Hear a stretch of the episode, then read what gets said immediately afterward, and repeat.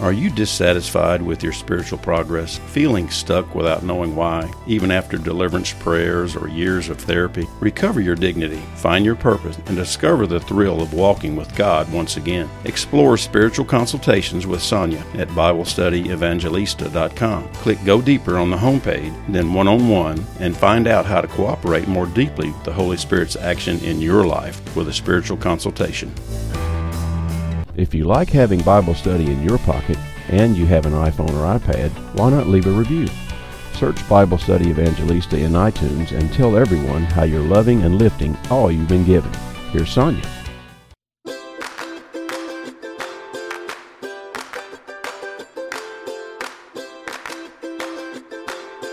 It's the Bible Study Evangelista Show, and I'm Sonja Corbitt, your Catholic Evangelista.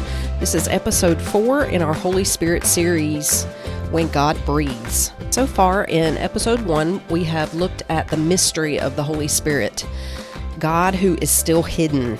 The Son, Jesus, is God revealed, no longer hidden, but the Spirit is God who is still concealed.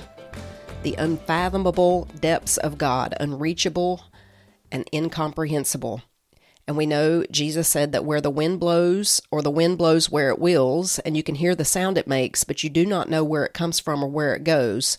And so it is with everyone who is born of the Spirit. So we only see him by his effects.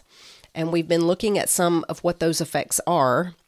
He's the creating power, he's the revealing power, he is another comforter, one like Jesus. He doesn't come to substitute for Jesus, but he brings Jesus to us in a more intimate, more personal, more individual way than he could when he was here in the body. And so today, what we're going to do is look at the things that only the Holy Spirit can do. We know from last week that one of the things that the Holy Spirit does is that he draws us to God. Anyone who is being drawn does so because the Holy Spirit is active. And there is a certain way in which he draws. And he tells us, Jesus tells us, remember that the context of, of what we're talking about regarding the Holy Spirit is part of the teaching that Jesus imparted at the Last Supper the night before his passion. And now, rather than chapter 14 of John, I'm in chapter 16 of John, Beginning in verse 5, Jesus says, But now I go away to him who sent me, and none of you asks me, Where are you going? But because I have said these things to you, sorrow has filled your heart. Nevertheless, I tell you the truth, it is to your advantage that I go away. For if I do not go away, the Helper will not come to you. But if I depart, I will send him to you. And when he has come, he will convict the world of sin and of righteousness and of judgment. And then he goes on to explain what he means, which is somewhat mysterious. He says, Of sin, because they do not believe in me, of righteousness, because I go to my Father and you see me no more, of judgment, because the ruler of this world is judged. I still have many things to say to you, but you cannot bear them now. However, when He, the Spirit of truth, has come, He will guide you into all truth. So the Spirit, the Holy Spirit, the advocate, the comforter, consoler, intercessor, He is the Spirit of truth, and He will guide us into all truth. What is the truth then that He guides us into? And notice He doesn't pull us or force us, he leads or he guides us into all truth. Well, Jesus says, He says, He will convict the world of sin. Now, I don't know about you, but these three words are pretty loaded sin, righteousness, and judgment. They're pretty loaded and they can be terrifying in a sense. But probably the best exposition I have read in all of the reading that I've done on the Holy Spirit for this series is from John Paul II in The Holy Spirit in the Life of the Church and the World. And he does a really beautiful, deep exposition on this passage, which is very short actually. And he shows us that the way the Spirit chooses to lead us into all truth is through sin. He makes us conscious of our sin. He says when he comes, he will convince the world of sin, convince or convict or expose. And John Paul II, he mentions that at first glance, these words, sin and justice and judgment, or sin and righteousness and judgment, they seem very hard and frightening, but they really speak of God's love. And of course, that must be the case because we're talking about the Holy Spirit, who is the gift of love.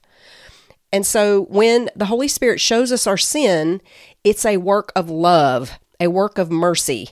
And Jesus' definition of sin is to not believe in him. And that's completely different from what we usually think when we say the word sin. We're thinking of things, you know, that we've done, breaking the rules. And the emphasis is sort of this cold and juridical idea. But Jesus says it's about not believing in him.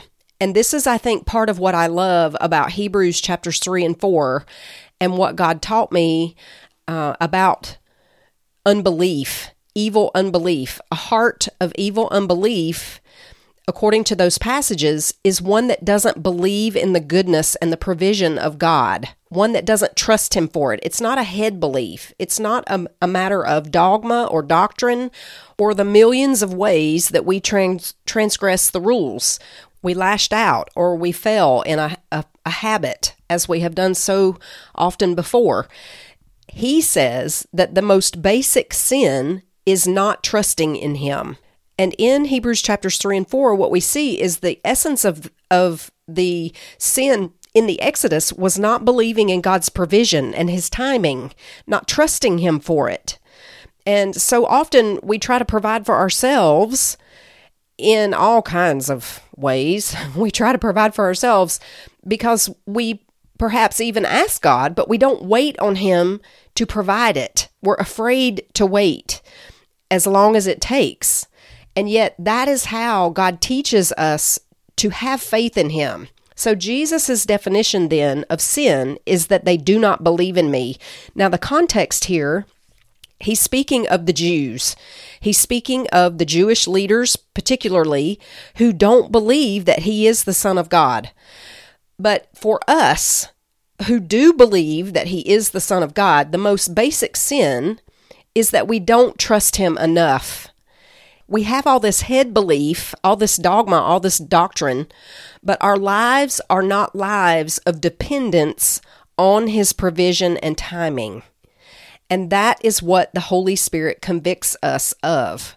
So when we have a sense of our own sin, when anyone has a sense of his own sin, that is the Holy Spirit's work. He is the Spirit of truth, and He convinces, He convicts, He exposes that lack of trust and the lack of belief in Him. That is the main sin. So, anytime you see someone who is what we used to call as Baptists under conviction, you know, the, the sense of one's sin. And, you know, in the beginning, it is about breaking the rules. And we have this sense that we've transgressed God's rules. And anytime you see that happening in another person, that is a signal that the Holy Spirit is active. And in fact, that's something that only God can do. And when you see the Holy Spirit doing something, when you see something happening that only God can do, that is an invitation to get involved, to cooperate with that particularly when you see someone asking questions, as we talked last week, when you see someone or hear someone asking questions about God, about faith in God, about what it means to trust Him, asking you, you know, why do you believe and, and why did you trust Him in this particular situation? Any of those kinds of questions.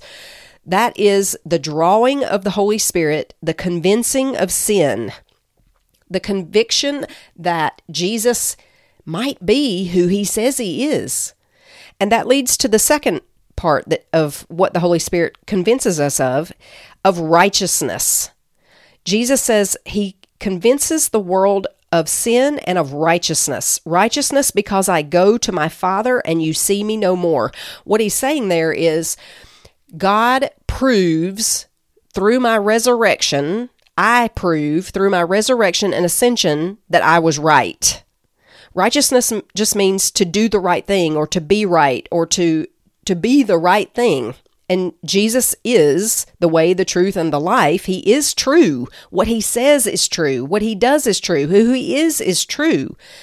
And when we have a sense of the rightness of what Jesus has taught and what he says in his word, that is something only the Holy Spirit can do. Only the Holy Spirit can convince us of sin, of not trusting in Jesus, and convince us that Jesus is right, that his teachings are right, that his person is true and right.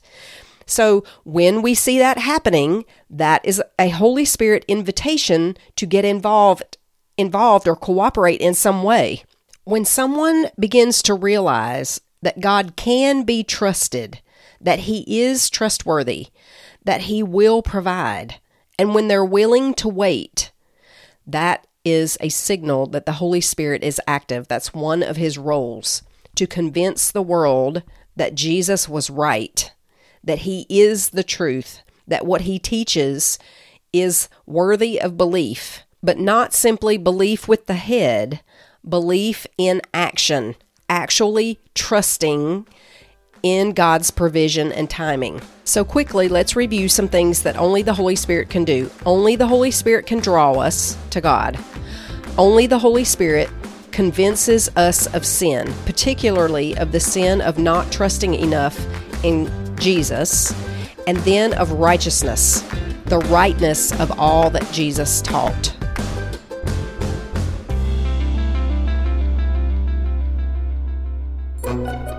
You're listening to the Bible Study Evangelista Show, Bible study experience that tastes like cake. Let's get social. I'm no longer on Facebook, so come and connect with me in the new Catholic Evangelista community. Visit BibleStudyEvangelista.com and click Community on the menu, or scroll down to the radio notes and click the link to our community. We're sharing pics and prayers, love the word takeaways and insights on the daily readings, and everything else social. Come share with me. Sonja created the Love the Word Bible study method just for you, based on Mary's personal practice and formulated for your personality and temperament. Get your Love the Word meditations every Monday morning by signing up at BibleStudyEvangelista.com. Now, here's Sonja.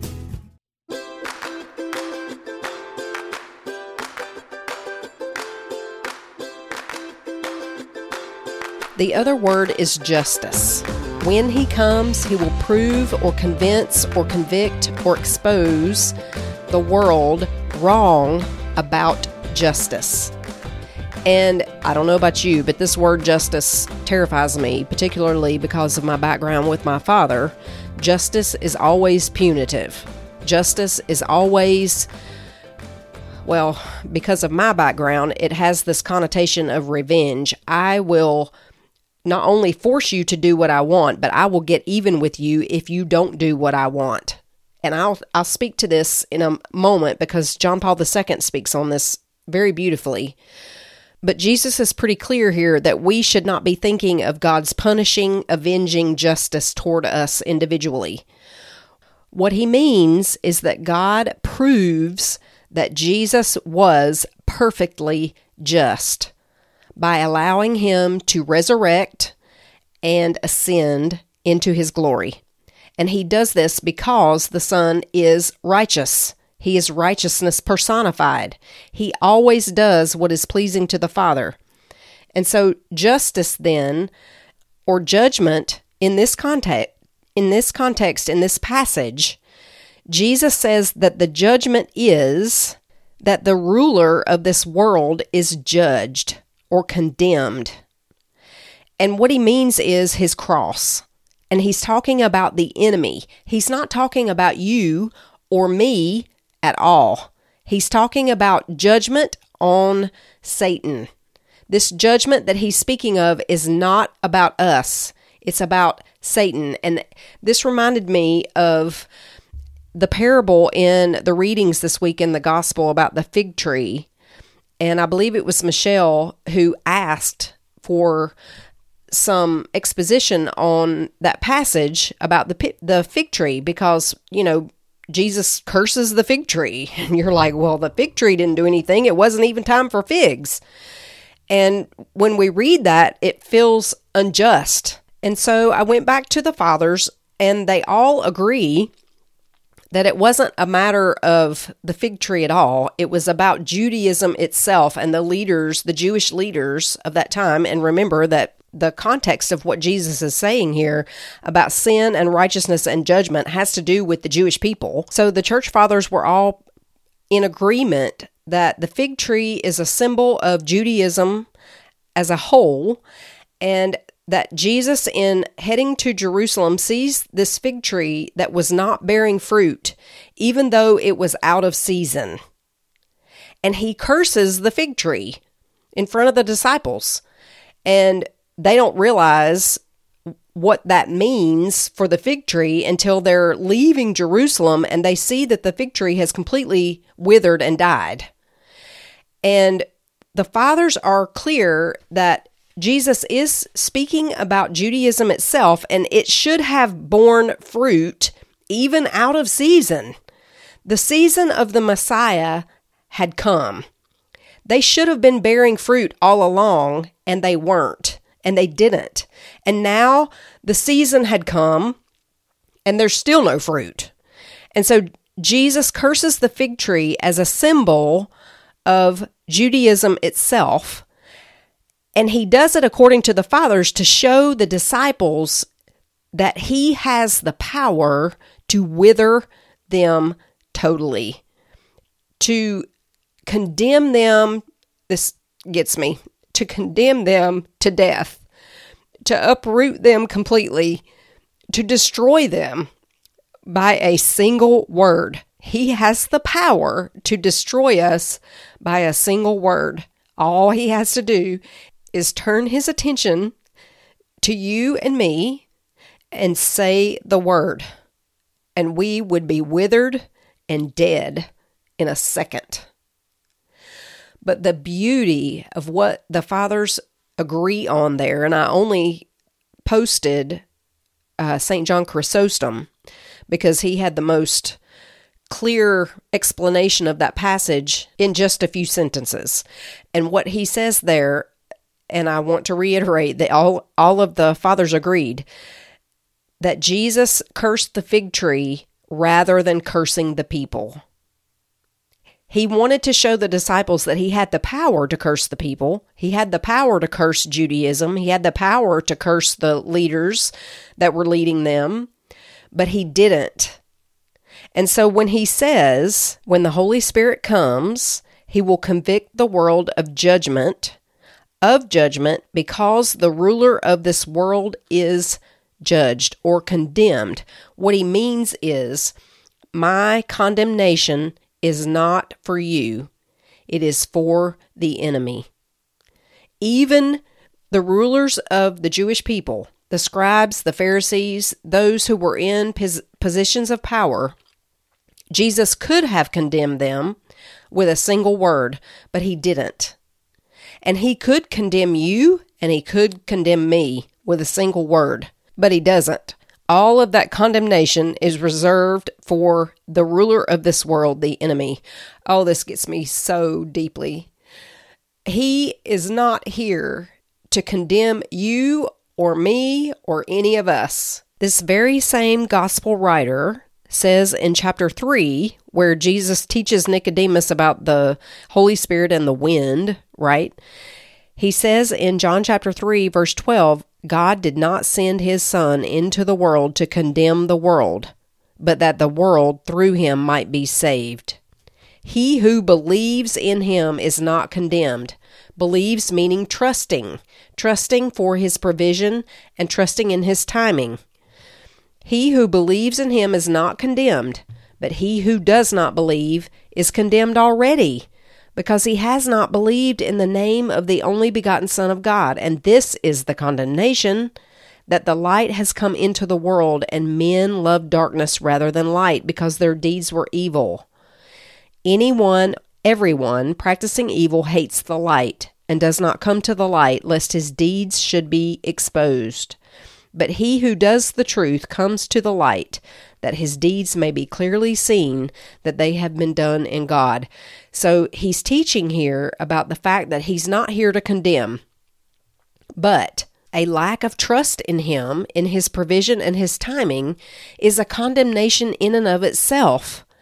And so, those of us who struggle between the darkness of unbelief, lack of trust in God's provision and timing, must come to the light. We come to the light of the truth that He will provide. Their deeds were evil because they didn't trust in, in who Jesus was, but also in His provision and timing. And so we have to come to the light where that provision and timing, that trust, is active. Verse 21 here in John chapter 3 was in the readings this week, and it was actually one of the things that jumped out at me. And I posted it on the community. He who does the truth comes to the light, that his deeds may be clearly seen. And again, the darkness is unbelief, and the light is trust. So the Holy Spirit will convict the world of judgment because the ruler of this world is judged or condemned. Again, this is not about us individually, it's about Satan. He condemns Satan specifically so that he can save us. And the Holy Spirit allows us to see and understand what judgment is and what it means so that we're not afraid of evil. Evil, the enemy, is powerless, it's already defeated. Jesus has conquered it once and for all. In the measure that we remain in Him, we share in that victory. And John Paul II, he he is careful about these three words sin, righteousness, and judgment. The Holy Spirit shows us what sin is, but He doesn't do it to oppress. He's not the accuser. The accuser is Satan, who accuses us before God both day and night, according to Revelation chapter 12, verse 10. Instead, the Holy Spirit makes us conscious of our sin. He exposes it, our sin, in order to lead us to the cross. He points it out, but at the same time, remember from last week, he also points out the mercy of God and the forgiveness of sin. He only shows us sin in order to save us from it. Now, one of the things that is so beautiful about this document by uh, John Paul II is that he is careful to show that the illumination of the Holy Spirit of the relationship between sin and judgment is the cross.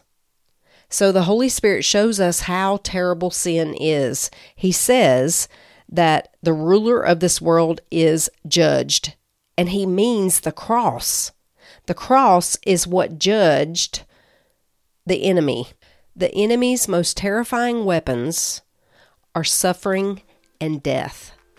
And the cross shows that Jesus is Lord over both suffering, and death. So, John Paul II points out that Jesus is pointing to the cross and that the Holy Spirit points us to the cross because it's at the cross that the enemy is completely and fully and totally and forevermore judged.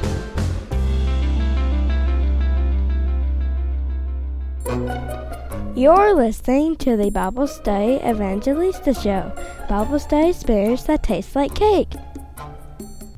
Did you know you can get Bible Study Evangelista radio notes and podcasts delivered to your inbox every Monday morning? Redeem your Mondays. Join thousands of your fellow listeners by subscribing at BibleStudyEvangelista.com. Now, here's Sonja. If you're tired of being harassed by anxiety, fear, and depression, if you're ready to end the constant drama and pain in your relationships and circumstances, if you're sick of pain and disease and constant fatigue in your body, you need the Sacred Healing Masterclass. It's packed with practical tools for healing anxiety and woundedness, 10 hours of biblical Catholic teaching on healing for the heart, soul, mind, and body, and the latest science in physics, neuroscience, and somatic psychology. Healing is your promise and inheritance in Christ. Go to BibleStudyEvangelista.com homepage and click on the Sacred Healing Masterclass for details on how you can be healed. You will experience healing through this masterclass, and what you learn will dispose you for love, heart, soul, mind, and strength for the rest of your life.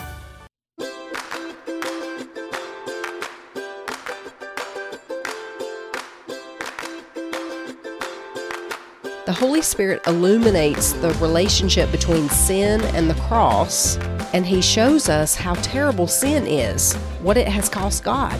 Without the Holy Spirit, we are not able to understand the evil of sin. And so we're incapable of really understanding anything about God's love either. So if we make light of sin, then we also make light of God's mercy. And so the Holy Spirit lets us see how all of our sin has something to do with original sin and how original sin is an attempt to distort God's being and man's being. This is a huge point of John Paul II and part of what I love about his exposition on this passage because God is love. He created man and he has no other purpose in creating man than to communicate himself to man. And yet, the enemy presents God to us. Let's just look at the Garden of Eden. He presents God to Eve, particularly, as a threat. And ultimately, every single one of us has this issue. So the Catechism in 2779 says that the purification of our hearts has to do with maternal and paternal images, the images that we receive from our parents about who God is. I'm getting another ping here. In the Garden of Eden, Satan presents God's love as a rivalry. God had friendship with man, and Adam and Eve walked with him in the cool of the day. But now Satan sows this seed of enmity in the soul of Eve first and then Adam and he succeeds in making both of them believe that God is now dangerous. They have sinned, and now God is dangerous. He's their adversary. And since then, we all see God as an adversary, and most of it comes from our relationship with our parents. Because if our parents can't or don't love us well or fully, if they don't attend to us fully or well, if there's something deficient in the love that they give us, if it's not authentic, then our views of God's love and who God is are affected. And so we move into adulthood, into life, with this same rivalry, with this same worry that God is threatening, that He is out for revenge and punishment and that he is about to curse us like he has cursed that fig tree. But the truth is that when the Holy Spirit comes, he will convict the world of judgment. Of judgment because the ruler of this world, the one who deceives you about God's goodness, about his love, about that rivalry, he has been judged. That is the role of the Holy Spirit. And that is something that only He can do. Only He can convince you of the love of God despite your sin, the mercy of God despite the fact that you deserve judgment. We all do. The fig tree received the judgment, not the people, not the disciples, not even the religious experts. So the Holy Spirit convinces us that God is not the enemy. And John Paul II makes this really strong point that is quoted very often from this particular document. For without the Creator, the creature would disappear. When God is forgotten, the creature itself grows unintelligible. If we do away with God, if we make him our enemy, then we also do away with ourselves because we are rooted in God. We exist in him.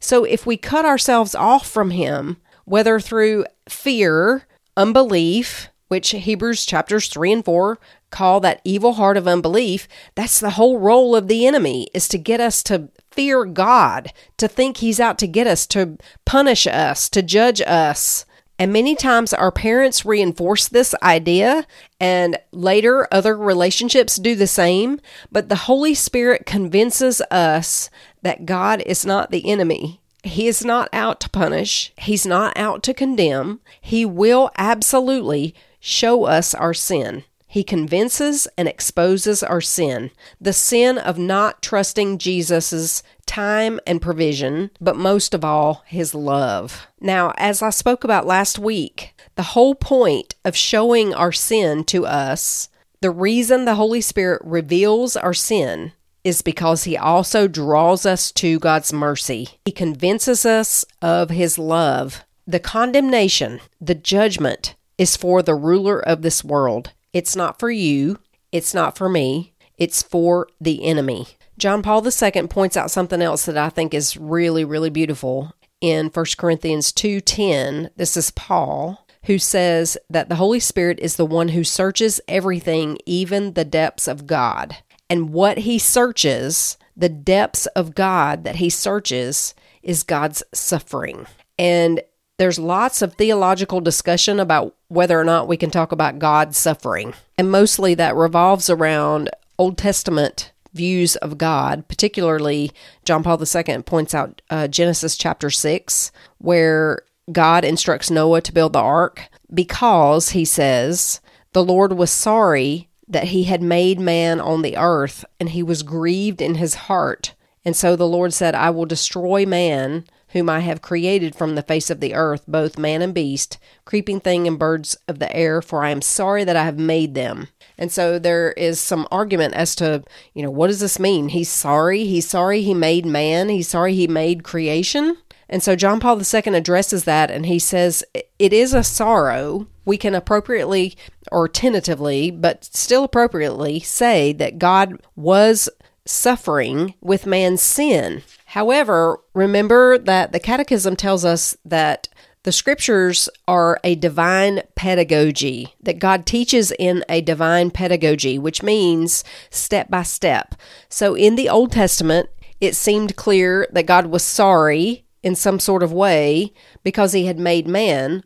But what we see in the New Testament is some clarification on that. We see that God's pain, his suffering, is not about his own hurt because God really can't be affected by anything that creatures do. He is complete and perfect in and of himself, Father, Son, Holy Spirit, in that Holy Trinity. He doesn't need anything that creatures can offer him. But what we see in the New Testament is that God does suffer. He suffers in Christ, first of all, but he doesn't suffer for himself, he suffers for us. His suffering is compassion, compassion meaning suffering with. He says, Jerusalem, Jerusalem, how often I would have gathered your children together as a hen gathers her brood under her wings, and you would not. This is the kind of suffering that parents suffer on behalf of their children. They don't suffer in themselves for what they see their children bearing and suffering, they suffer on behalf of their children. And this is God's suffering. His compassion is different from ours. It's not limited to just suffering with us, though. Instead, it pushes him through the Holy Spirit to new and saving actions all the time. His mercy moves him to act through the Holy Spirit in your circumstances, in your life, in your personality, in your temperament, in your relationships, all of that. The Holy Spirit moves through God's suffering, through His compassion for you and to you, so that you can see beyond your sin, beyond the justice that you deserve, beyond the condemnation of God that you deserve, to His mercy and to your salvation, so that you can trust Jesus for the timing and the provision of your own holiness so that you can suffer with yourself, so that you can suffer with those people around you who are also stuck in patterns of sin, unbelief, lack of trust in Christ. So when the Holy Spirit works in us and He makes us conscious of our sin, He also shows us the possibility of sharing in God's pain, the pain of the cross, the suffering the suffering that was required to draw us into God's mercy, into His compassion, into His love, and then we regret our sin. Not simply because we have lost our peace or maybe because we've had negative consequences, but because of what it cost God to extend to us His mercy, to skip the condemnation for us, His creature, and instead to focus it all on the enemy. When the Holy Spirit has come, he will convict the world of judgment because the ruler of this world is judged. He is condemned.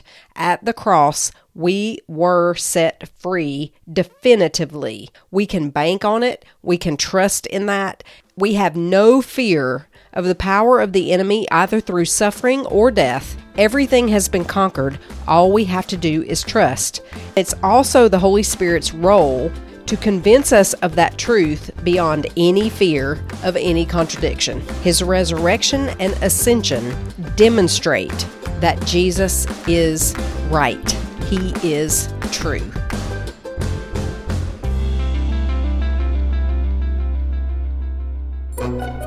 You're listening to the Bible Study Evangelista Show, Bible study experience that taste like cake. If you love having Bible study in your pocket, you can become a friend of the show. Click on the yellow Friend of the Show button on BibleStudyEvangelista.com and become a supporter of any amount and any frequency. Now, here's Sonja.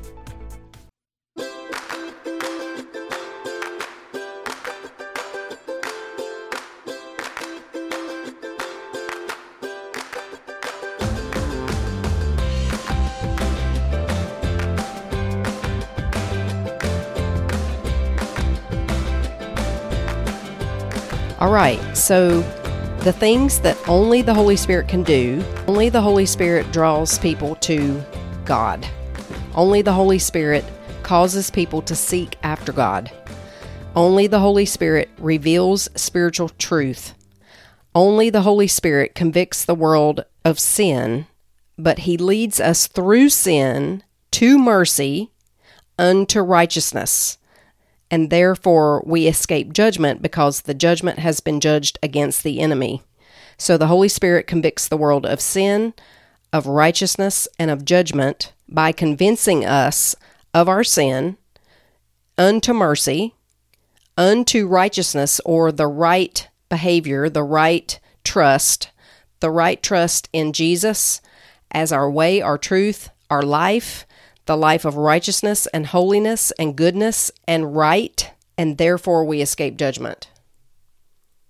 So, the last several shows to this point, we can see that Jesus always looks to see where the Father is working, and he says that the Father is is always working and he's working right now. And God wants us to work with him. He wants us to cooperate with him. We don't do anything on our own initiative. Instead, we watch to see what the Father is doing, what the Holy Spirit is doing. We do, we cooperate with what we see the Holy Spirit is doing. And now we know the things that only the Holy Spirit does. And when He shows us what He's doing, He is inviting us to get involved with Him. So, trying to beat the door down on someone that we see is in error is not going to work until and unless we see the Holy Spirit already working. So our prayer should be Come, Holy Spirit, draw. Draw this person, draw these people, draw this institution, the world, whatever, to seek you. Reveal your truth. Reveal their sin. Reveal the the rightness of who Jesus is as our protector and our provider. That is our prayer. And when we see the Holy Spirit moving in those ways, we know that He is working and we are being invited to participate. And I want to show you something from the readings this week, an example of how this works. So at the Annunciation, Gabriel came to Mary and announced the salvation of the world. And when he does that, Mary goes immediately to Elizabeth. And when Elizabeth encounters Mary, who is carrying the Word of God in her womb, the unborn John the Baptist stirs at hearing Mary's voice, and Elizabeth rejoices at feeling John the Baptist leap in her womb at the sound of Mary's greeting. And Mary, when she sees Elizabeth miraculously big with child, she bursts forth with this Magnificat. Mary believed, and the barren Elizabeth is carrying the child that confirms what Mary heard through God's word through the angel Gabriel. Mary sees the sign in Elizabeth, but she doesn't burst forth with this praise of God until Elizabeth conveys it with her own words. And when she does, Mary understands that the Holy Spirit is working. He has revealed himself to Elizabeth. He has brought Elizabeth to seek him, and now he will use that word of God to spread spiritual truth, to convict the world of sin and righteousness and judgment.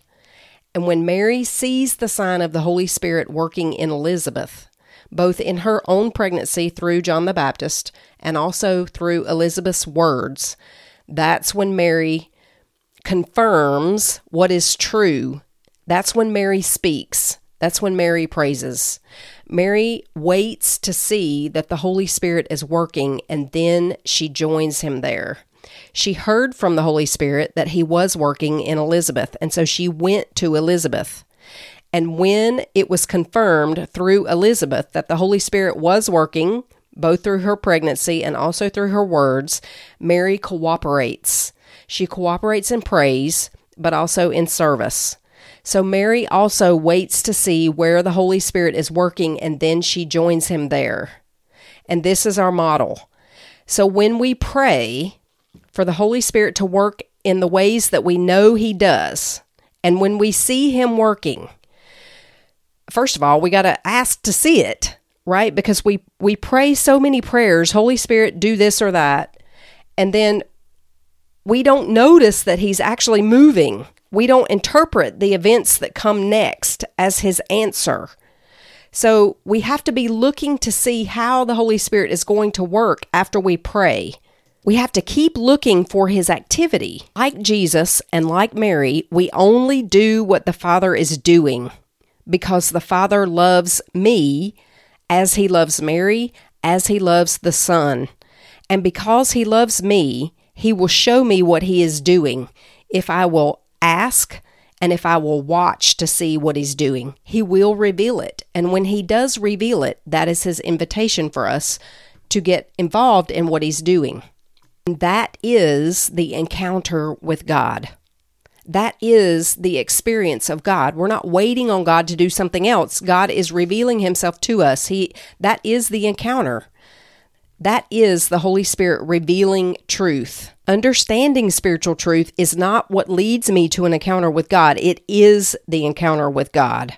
In the same way or a similar way, the Holy Spirit will always show you what He is doing in your life. He does it through the Word of God.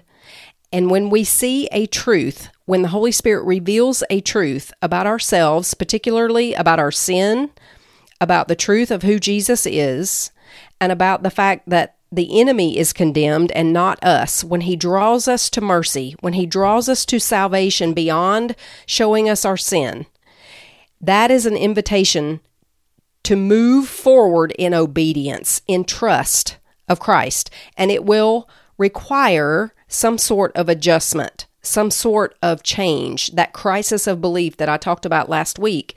It's going to require that we step out and follow Jesus in faith, in trust, in his provision, and in his timing. So we may have to leave behind something. Whatever the Holy Spirit shows us about our sin, we may have to leave that behind, or else we may have to move forward in obedience in some way. Whatever that is, that is the encounter with God, and that is his invitation to work with him in obedience.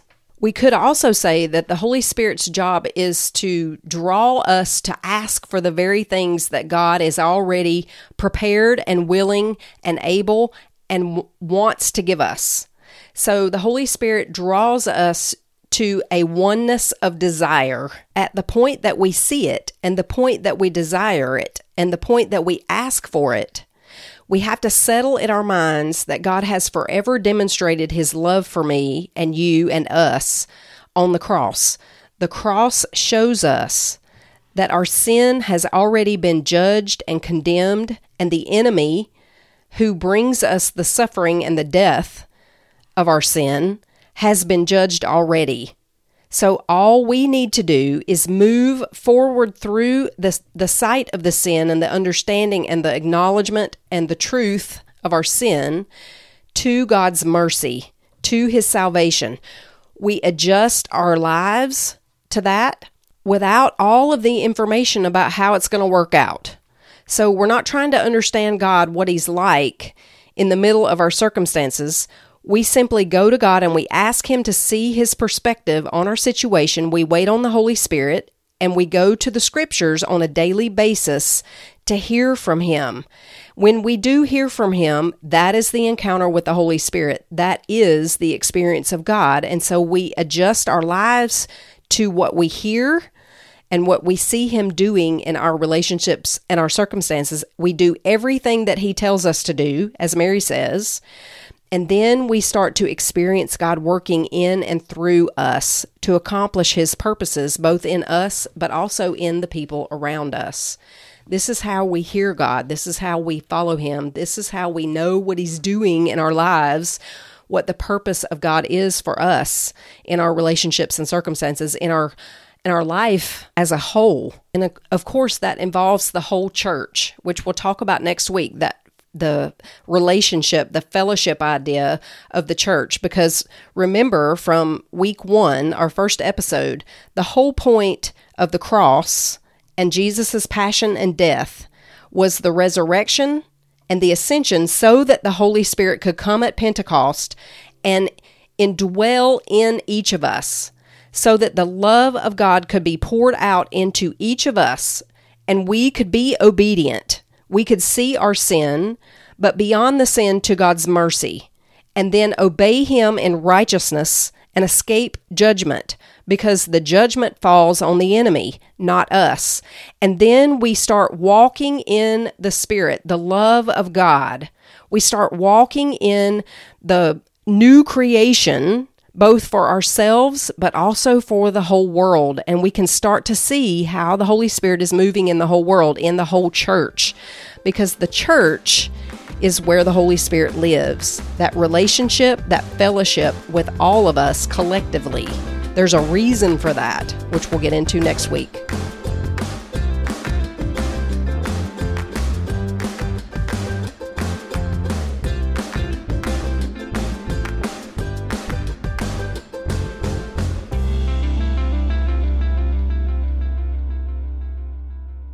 Thank you for listening to the Bible Study Evangelista Show. Find out more at BibleStudyEvangelista.com.